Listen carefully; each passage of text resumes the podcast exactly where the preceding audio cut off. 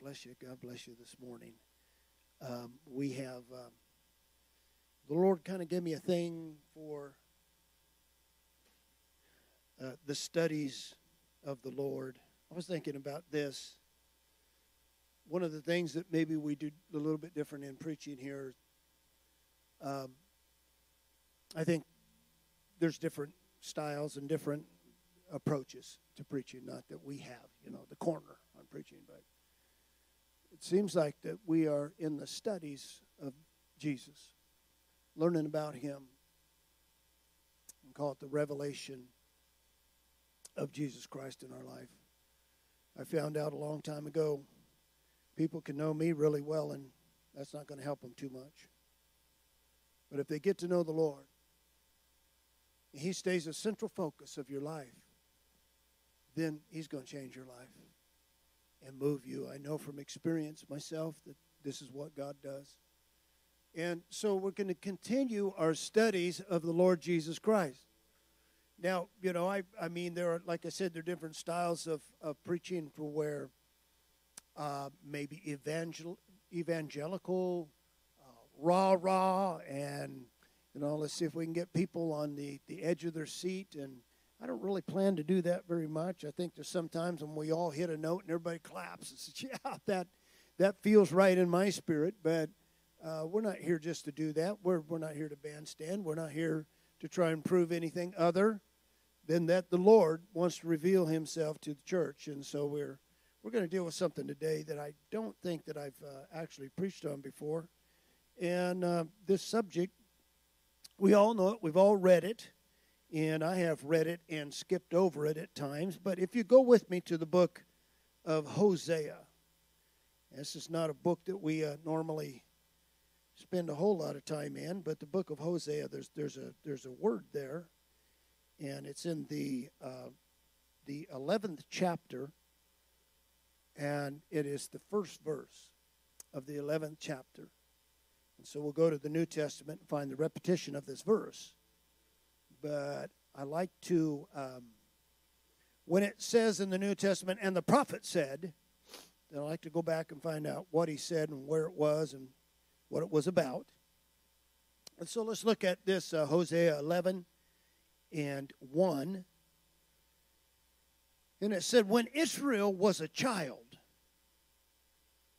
then I loved him when Israel was a child. And I called my son out of Egypt. I called my son out of Egypt when Israel was a child. And I thought about that a little bit. Israel, uh, young, just being developed and uh, where were they being developed from? They were in Egypt.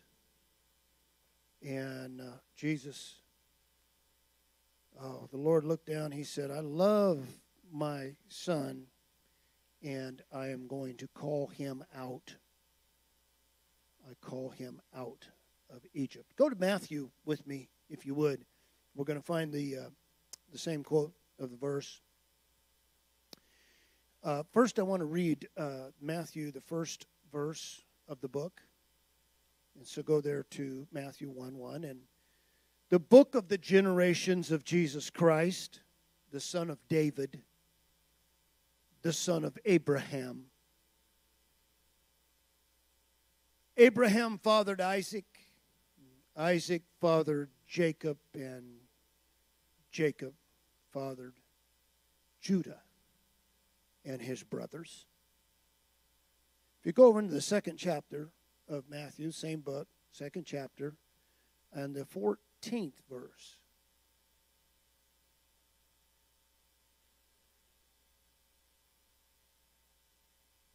And, excuse me, the uh, 13th verse.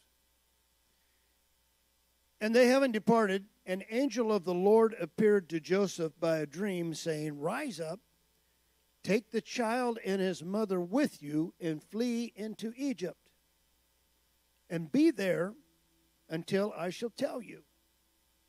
For Herod is about to look for the child in order to destroy him.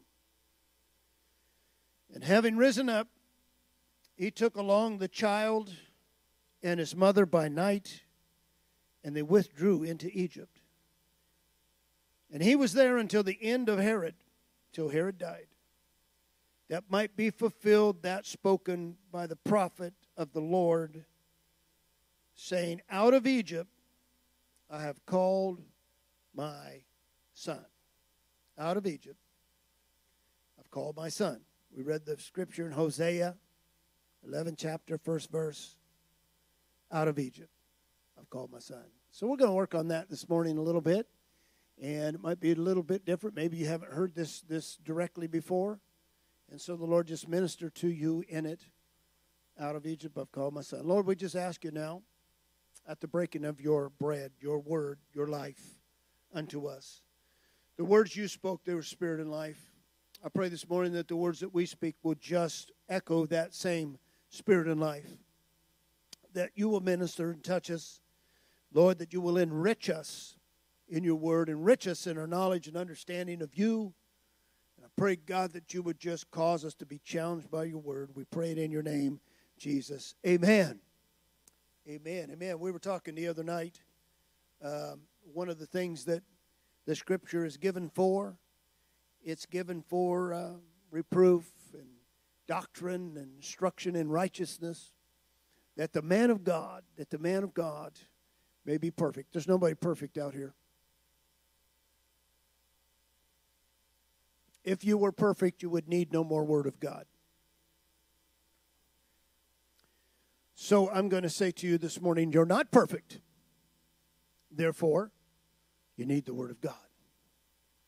So the Lord show us something this morning, all right? Out of Egypt, out of Egypt, I've called my son. It's amazing to me how that God ties things, uses Old Testament types, and brings them and ties them into Christ. I think it all goes back to that first idea is that God, in his wisdom and logos in John 1 1, that God intended for Christ to be the prototype and Christ to be the figurehead of everything that would come from creation everything about creation, everything about man and the, the creation of mankind would point towards Christ as being that prototype of all things. Now, we could read the scripture, and if you read it lightly, don't get into the Greek, and you just read King James Version or some other English version. And all the earth was created by him. Uh, but the problem is, if you get into the Greek, it will read it differently. It will read it through him, um, dia, but it will be in a genitive case, so that would mean because of him. See, Jesus, the flesh man, the created being Jesus, is not the one who was in the beginning. There was a time when the Son was not. He is that picture of everything that God wanted to develop in the earth, to create in the earth. It comes through this whole notion of what God created as perfect. I want you to know something. There is only one perfect man. There's not many. Adam and Eve began in perfection, but they fell. And in their falling, they tainted the world. They tainted humanity for as long as humanity exists. But there is one that came that was perfect. Can you say amen? And he is the one that we always look to because his perfection, if we can just be like him, and I know that you've thought about this and I've thought about this too. Lord, how can I possibly be like the Lord? I can only be like him if he's in me, working through me. Because I know when I work myself and my own works, they don't come out very good. Work the works of Him who sent us. And so when we look at Jesus, and, and it's amazing. So we go to the Old Testament and we find all of these types and shadows and figures and parables, metaphors, everything that you find in the Old Testament, it's not about that. It's about Him.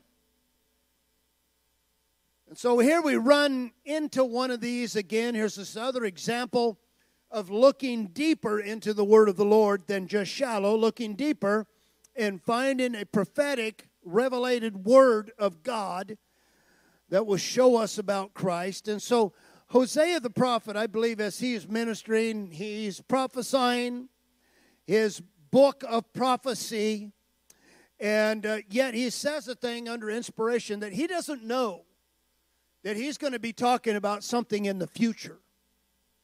He's looking back and saying, through the inspiration of the Spirit of God, he's saying, when, when Israel was young, when Israel was a child, I loved him. And you think about that a little bit, is that God, He loves this, this, this, this childlike heart. When we grow up to be men, sometimes we lose that heart. And the Lord was constantly telling him, unless you become as a child, unless taking a child up in his arm and said, unless you become as one of these, you can't enter the kingdom of God, is because God wants that child heart, that, that tender heart before him. And as long as Israel had that tender heart, God loved Israel. These are his chosen people. He looks in the earth, and his only chosen people are Abraham's kin. There's nowhere else to look. And so God loves them. They're down in Egypt's land. And Hosea says a thing about that, not realizing that he's not talking only about them, but he's also talking about Christ, which is to come. If you look any study into this, you're going to find out that Bible scholars do not believe that Jesus went down to Egypt. They don't believe that story of Herod, that Herod killed the babies. They just flat don't believe it. The reason why they don't believe it is because there is no historical evidence that is written down about Herod. And so they believe that this was a concocted story of the early Christian church and that Matthew put that story in the Bible. I'm going to have a problem with that. First of all, these are the same men that teach very strongly that the Word of God is inerrant. But yet, now we'll tell you that, that Herod did not kill the babies. And therefore, if Herod was not searching out Jesus' life to kill him, then he would not have had to flee to go to Egypt. But we have before us a choice. And, and I present this choice to you all the time. You can either believe God or you can believe man. It's really up to you. If you have to be proven to you that God is the truth, you got a problem. I believe God's word. Now, there are things, and we know this, we've, we've studied uh, uh, certain things that have been added to Scripture a word here, a thing there that possibly wasn't in the Greek text. But not that you take a whole event and say that that event did not happen. That this is going to cause people to begin to doubt in the inherency, inerrancy of the Word of God. But because Chris, uh, history has not recorded it, it doesn't mean that it was made up by the Christian church. There's a lot of things history has not recorded. Did you know up until recently, some years ago now, I, I was studying this, they could not prove that there was a king named David. So you might as well take his Psalms and throw them away. You might as well take what Jesus said about David. He quoted David more than any other man more than any other prophet.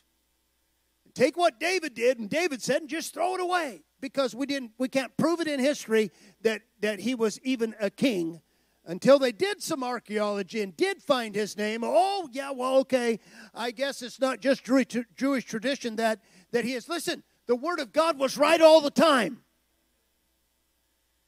I mean, these history revisionists, they go back and try and change history and make it different. They're doing that all the time with, with creation and and they started that with evolution and you can go that way and so let's make it real soft for the christian the christian will say well i believe in both you know i believe in science i believe in evolution and i believe in creation that there was a higher power that created but then it all evolved i don't believe that mess at all God created the heaven and earth like it is. God created humanity like they are. He breathed into them the breath of life. We have stayed. We were never monkeys. We were never anything else. I believe the Word of God, and the Word of God will stand sure. Let every man be a liar.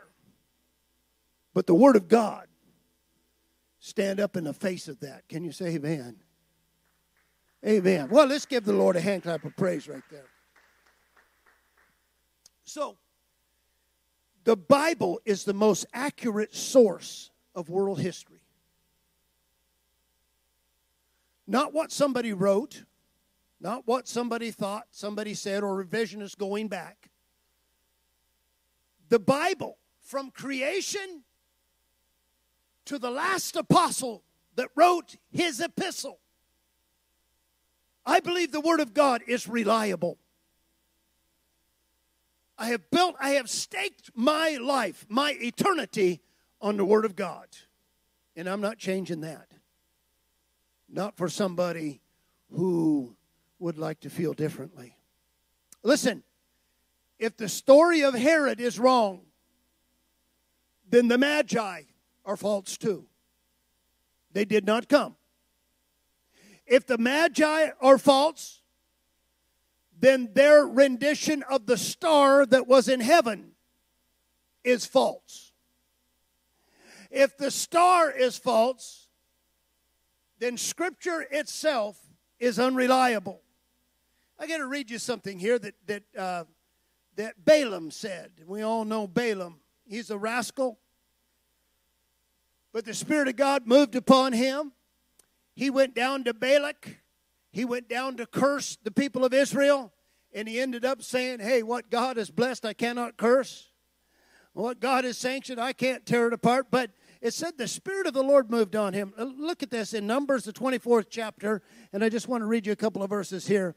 And he took up his parable. He said, Balaam the son of Beor has said, and the man whose eyes are open has said, He has said, which heard the words of God and knew the knowledge of the Most High, which saw the vision of the Almighty, fallen into a trance and having his eyes open.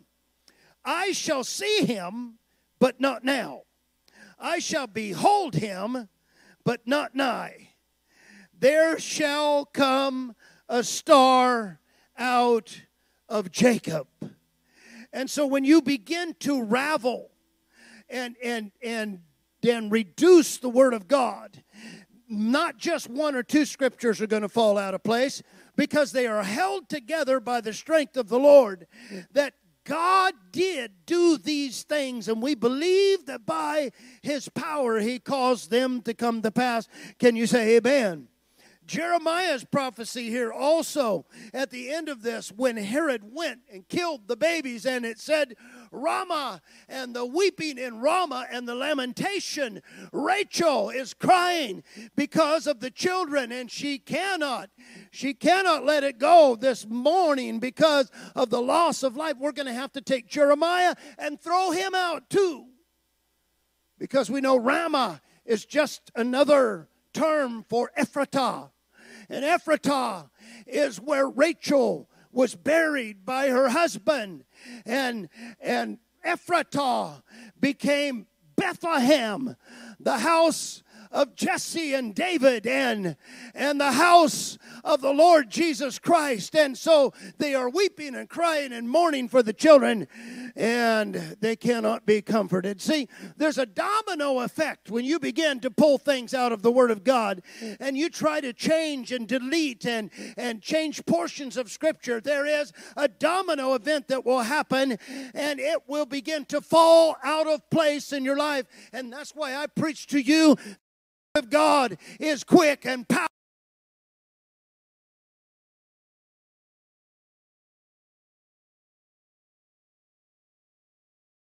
even down to the joints and the marrow. It is a discerner of the thoughts and the intents of a man's heart. Can you say amen?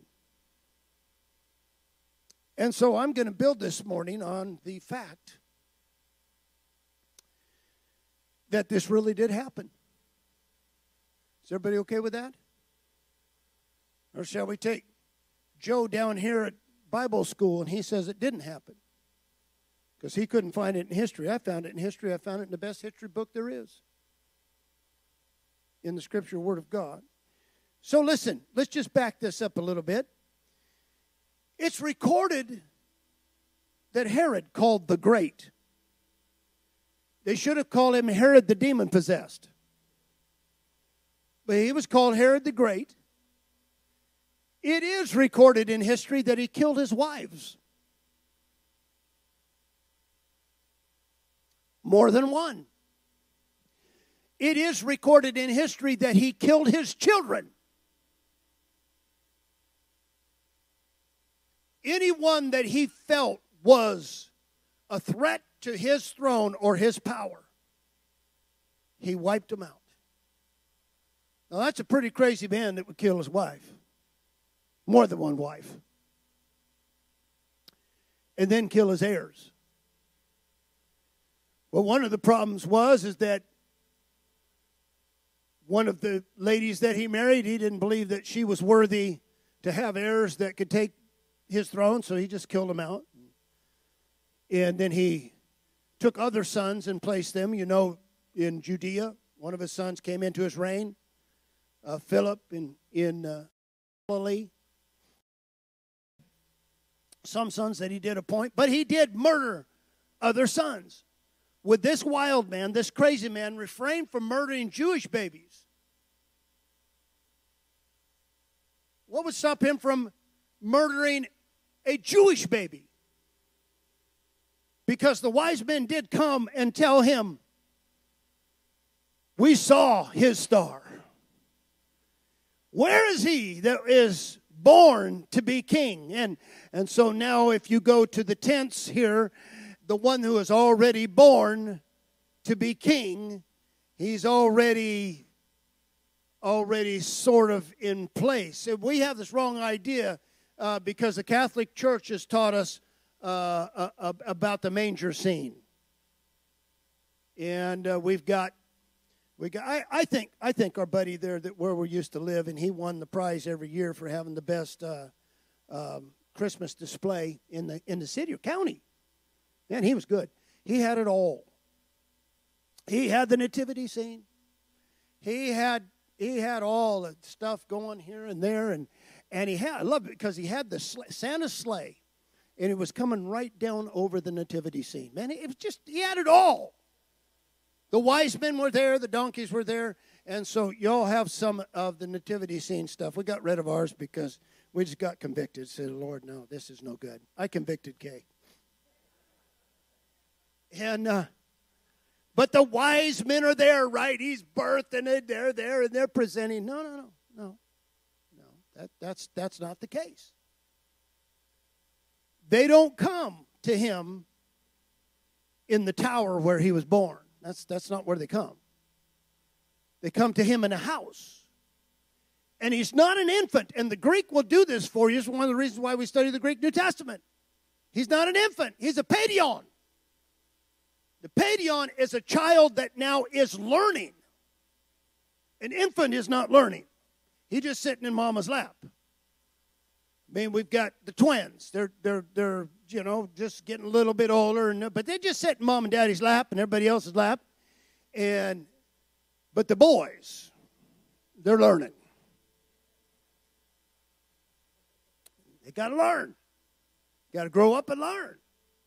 They would be considered the Greek word paidion because they are young children that are beginning to understand the voice of mom and dad and learning right from wrong. And this is the word that's used when the Magi comes. And, and so, and I had to deal with this because the book of Luke, if you read the account of the birth of Christ in the book of Luke, it will say this. And when they had finished all of the, of the law according to the birth of Jesus and gone down to the temple, taken him and presented him there, and when they finished that, they went back to Nazareth. And I'm thinking, Lord, I could. But Matthew says they went to Egypt. So how can I reconcile what's going on here? Did he go to Nazareth or did he go to Egypt? And then I realized something. It was not an infant that the wise men saw. Rather, it was a young child that the wise men saw. I believe they did go back to Nazareth. But then the scripture said his parents went down every year down to Jerusalem. By the time that the wise men get there, they have traveled 900 miles. You ever traveled 900 miles on a camel?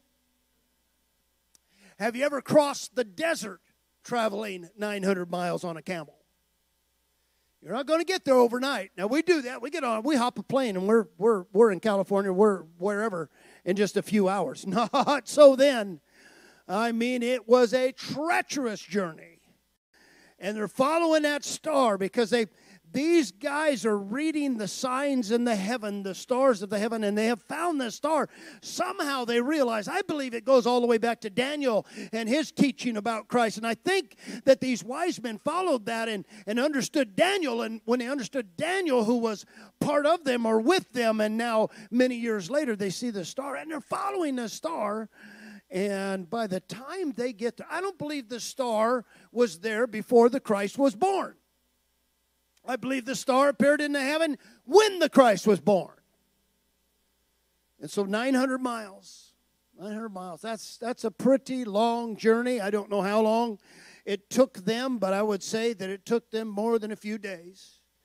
Like they say, this is going to take a minute. And they traveled, traveled, and now when they get there, they're asking about this this child, and, and Herod now is incensed because it's not just the birth of the child. Now, when? Tell me exactly when you saw the star. Because he wants to know the time span of this. If it had just happened to the, the baby had just been born, it's no problem. But now he wants to know approximately how old do I need to go up killing children in order to get him? And so they tell him when they saw the star. It doesn't, doesn't record that year or time or date in, in, in the scripture, but they told him approximately when they saw the star, and he figured out two years and down. Have you ever wondered why he went up to two years? If the Christ was just born, the Magi are there, the camels are there, the, the sheep are lowing, the drummer boy's there, everything's going on. And all they got to do is just find that little parade there and they just get right to it. No, because these these men have reported they've been traveling a long time and have seen this star a while. And Herod says, Well, I'm going to take it from two and down. I believe the angel of the Lord came to Joseph. Can you say amen? Do you believe the angel of the Lord came to Joseph in the first chapter in the 20th verse, where the angel of the Lord came to him in a dream and said, Don't be afraid to take Miriam as your wife, because that which is birthed in her is not birthed by a man, but is birthed by the Holy Spirit of God. Do you believe that? The same angel came to him in a dream in two in the second chapter, uh, 213. He's dreaming again. Same angel that told him about what was in Mary's womb shows up again. And he believes the angel because the angel was right the first time. Because Joseph knew that he had had no relation with her and did not have relations with her until after that child was born. And he knew that this was from God. He knew that the angel was right. And so the second time, when the angel comes to him and says, Take the child and his mother and go down to Egypt, I believe it was easier for him to say yes because he knew that that angel had told him the truth the first time, right? Amen? And so I believe it's the same angel that told him to go down. He has another dream later on when they're down there in the 19th verse of the second chapter. And that's when the angel says, Now you can take them back into the land of Israel because Herod and those that seek him to kill him are dead. So Joseph takes the child, the paidion, and the mother by night down to Egypt. And uh, so there's this, this question now about how long were they in Egypt. Have you ever wondered about that? If this was a part of their life, I've never heard it preached on. Anybody here ever heard it preached on? Jesus was in Egypt and how long? I've never heard that. But if it was a part of their life, like the scripture says, then something was going on down in Egypt that the Lord needed to be there for a while. And and and you know, the dates sometimes are kind of hard to ascertain. I mean, we have AD, BC, and AD. Does everybody know what that's about? And the Catholic Church tried to center that on the birth of Christ. It's not really now. Uh, they say that can't be accurate.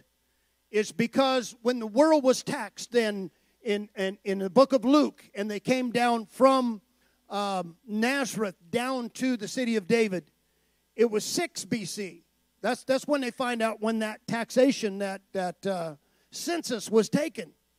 And so that doesn't, you know, that, that kind of doesn't match with AD BC because we're talking six years prior. And, and so, but we know one thing is that they called the um, census 6, 6 uh, BC, but Herod died 4 AD. So there's 10 years there. If the birth of Christ was at that census, 6 BC, and he was a young child, and they came back down every year down to the city of David so that they could go to the feast. Jesus could have been in Egypt four, five, six years. He could have been 10 years old when they left out of Egypt. That's just a point of interest, you know, if you can study those dates and times. I mean, it's it may you may seem well that's kind of incidental, but but I will have to say this though because it wasn't just an overnight trip. Go down and stay in the Hilton down there, and and then uh, you know Herod's going to die. No, Herod stayed on his throne for a while, and he kept doing his thing for a while. And then all of a sudden, the Lord says, "That's time." Herod dies. The angel of the Lord goes back to uh, Joseph, and there Joseph will be obedient one more time. So Joseph takes the son. Joseph is a, it's, this is another interesting point. Joseph, the father of Jesus, his father is named Jacob. Joseph is the one that takes Jesus down to Egypt. Abraham's seed. Jesus is that blessed Abraham's seed. Not many seeds, but one. Isn't it interesting that Joseph was responsible for bringing Israel down to Egypt the first time? That's an interesting thing. His father's name was Jacob. And so we almost have this like sort of synonymous thing, parallel thing going on. Why? because everything that happened back there was just a picture of what was going to happen up here. So Joseph, son of Jacob, he takes Abraham's seed and he takes him down into Egypt because His life is threatened. Well, that's why Israel went to Egypt the first time because they thought that they were going to die of famine and hunger. And God prepared Joseph to go down ahead of them. And ultimately, Jacob and the whole crew came down. And it was because God wanted to protect them from death. Isn't it amazing that they both went to Egypt? Why couldn't one of them go to Syria and could have stayed? Because God does things so that we can see His prophetic word is right and accurate and it's on point every single time. God's word's on point. So it's amazing. When Israel was a child, then I loved him. I, I called my son out of Egypt. I called him out of Egypt. And, and so y'all know the Exodus, the Passover, the preparation to leave, the flesh and the blood of the Lamb. 430 years have been developing as a nation in Egypt.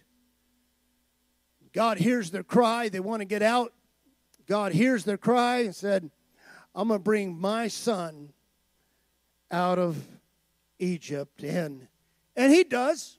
They do the Passover, blood on the doorpost, blood on the lentils, eat the lamb, and they head out covered by the blood of the Passover. Can you say amen? They get to a Red Sea.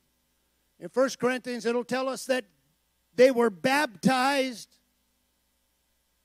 in the Red Sea, but they weren't really baptized in the Red Sea. Pharaoh and his army were baptized in the Red Sea, and they didn't come out. Let me try and use baptism as I always like to go that too. And then Jude said that I think it was Jude that said that um, that that Noah and his eight were saved by water. They sure were, but the ones that were in it weren't. the baptism of going through, a transition of what they were and what they're going to be, something different than how they lived in Egypt. I'm bringing you out of there, but I'm taking you through a transition it looks like baptism, but it's a transition to take you from being an Egyptian to following Egyptian leaders to building up the kingdom of Egypt. And I'm bringing you out of there, transitioning you, placing you to build up the kingdom of the Lord because there's a promise there's a promise waiting. You're going from transition from sin and trouble. You're going out of the devil's kingdom into the kingdom of God.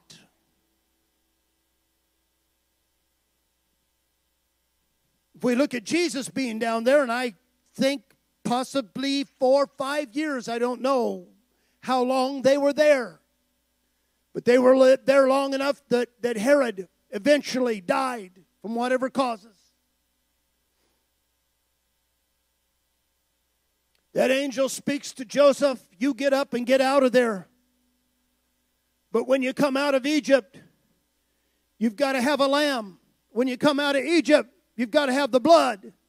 When you come out of Egypt, there's got to be a Passover. But they don't need a physical little lamb anymore. They've they've got the son. They've got the one who is the Lamb of God who takes away the sin of the world. And God will call them out of there. And Jesus if you know anything about Scripture, Jesus is the Passover of God. And so they will travel. Jesus will not be baptized for another 20 years. But let me tell you something about the baptism of Jesus. A lot of question floating around. Well, Jesus needed to get baptized to get saved. That's blasphemy. Jesus was perfect. He never sinned in his life. He never, the only time he was touched with sin was on the cross when he took, took our sin and he took it to the cross and nailed it to the cross. Jesus was perfect. He came the first time without sin unto salvation, and he shall return the second time without sin. He is glorious. He needs no baptism for sin, but he will take a baptism of transition. He's just lived the family life. He's been a carpenter with his father Joseph. He has been just, just a family friend. He's lived in Nazareth, but now it's time at the years of 30 that he will go down to Jordan River, and there there is going to be a great transition in his life. He's not going into the water to get saved. He's not going into the water to meet God. He's going into the water because he needs to transition out of the life he was in to the messianic ministry and anointing falls all over the man Christ Jesus. He won't be just a family man anymore. He's going to be the great Messiah that was to come to the world. I like it because because Matthew will look back and say, he just fulfilled the scripture in doing this. My son have I called out of Egypt. Seemed like Egypt had him. It seemed like Egypt had Israel and there was no way of escape. But when God calls it out, you come out. Can you say amen? Amen. Now, I think we did all that to do this. Every son and daughter that God has, He has called out of Egypt. Oh, there's none righteous, no, not one. If you're here this morning and you know the Lord Savior Jesus, it's because He called you out of Egypt. See, Egypt is a great type of sin's power. Not just sin, but the power of sin. Pharaoh and his army, that the taskmasters. Sin had power over you. You can sit here this morning and say, "No, I, I really, I, I could do my own thing, and and uh, I, I just, you know, I just sin because I like to, and and I could stop anytime." Every drug addict says that. You could never stop sinning. You can't do it. You might take vacation, but you're going right back to it. We did that with with some of the some of the kids in in discipleship. They just took vacation. They didn't leave sin. They just took a vacation from it. Because you have no power over sinning yourself. You can't quit sinning. Somebody say amen. You can try. You can you can turn over a new leaf. You can you can come to New Year's and make new resolutions. You can't quit sinning. It has the power over you. But when God calls you out, He delivers you from the power of sin. Sin no longer reigns over you. You are delivered from the power of sin. Do you still have a choice? Do you still have a will? Is it still possible for you to sin? Oh, yeah, you can. But sin doesn't rule you anymore because you have the curse of sin has been broken off your life that second Adam that came, he, he reversed the curse. So no longer you're born in sin, you're shaped in iniquity, but but Jesus Christ delivers you out of the power of sin.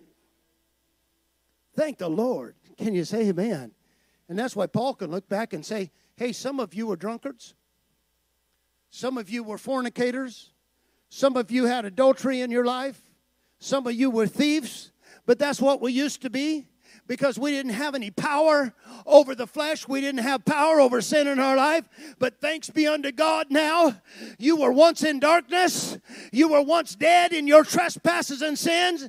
But thank God that He has made us alive in Christ Jesus. See, as long as Israel is down in Egypt, he's submitted to the power of Egypt there. Really can't do too much about it. But when God calls his son out of that place, he's going to break the curse of sin off of them and give them precious liberty in their life. They don't have to sin anymore. Listen, you don't have to sin any longer because the power of Jesus Christ has set you free. Amen to that. Amen to that. Amen to that.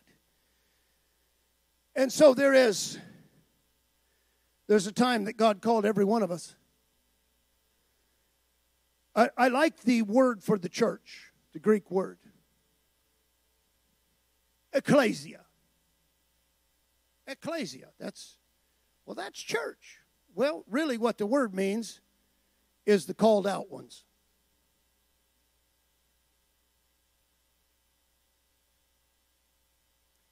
It's not just churchy folks. It's not I joined the Baptist church, the Methodist church, Pentecost church. No, no, that's not. Uh-uh. It's those who he called out. If you haven't been called out this morning, you're not part of the ecclesia. You can come to the body, you can sing, you can give money. But God calls his sons and daughters out. You're not in anymore, you're out. Oh, yeah, you were pressing to, to, to help the devil's kingdom, whether you knew it or not. Jesus said your father was the devil. Well, really, your, your parent, the one parenting over you, was the devil. But listen, we have heard the joyful sound. Can you say amen? Jesus saves. Jesus saves. And not only does he just save us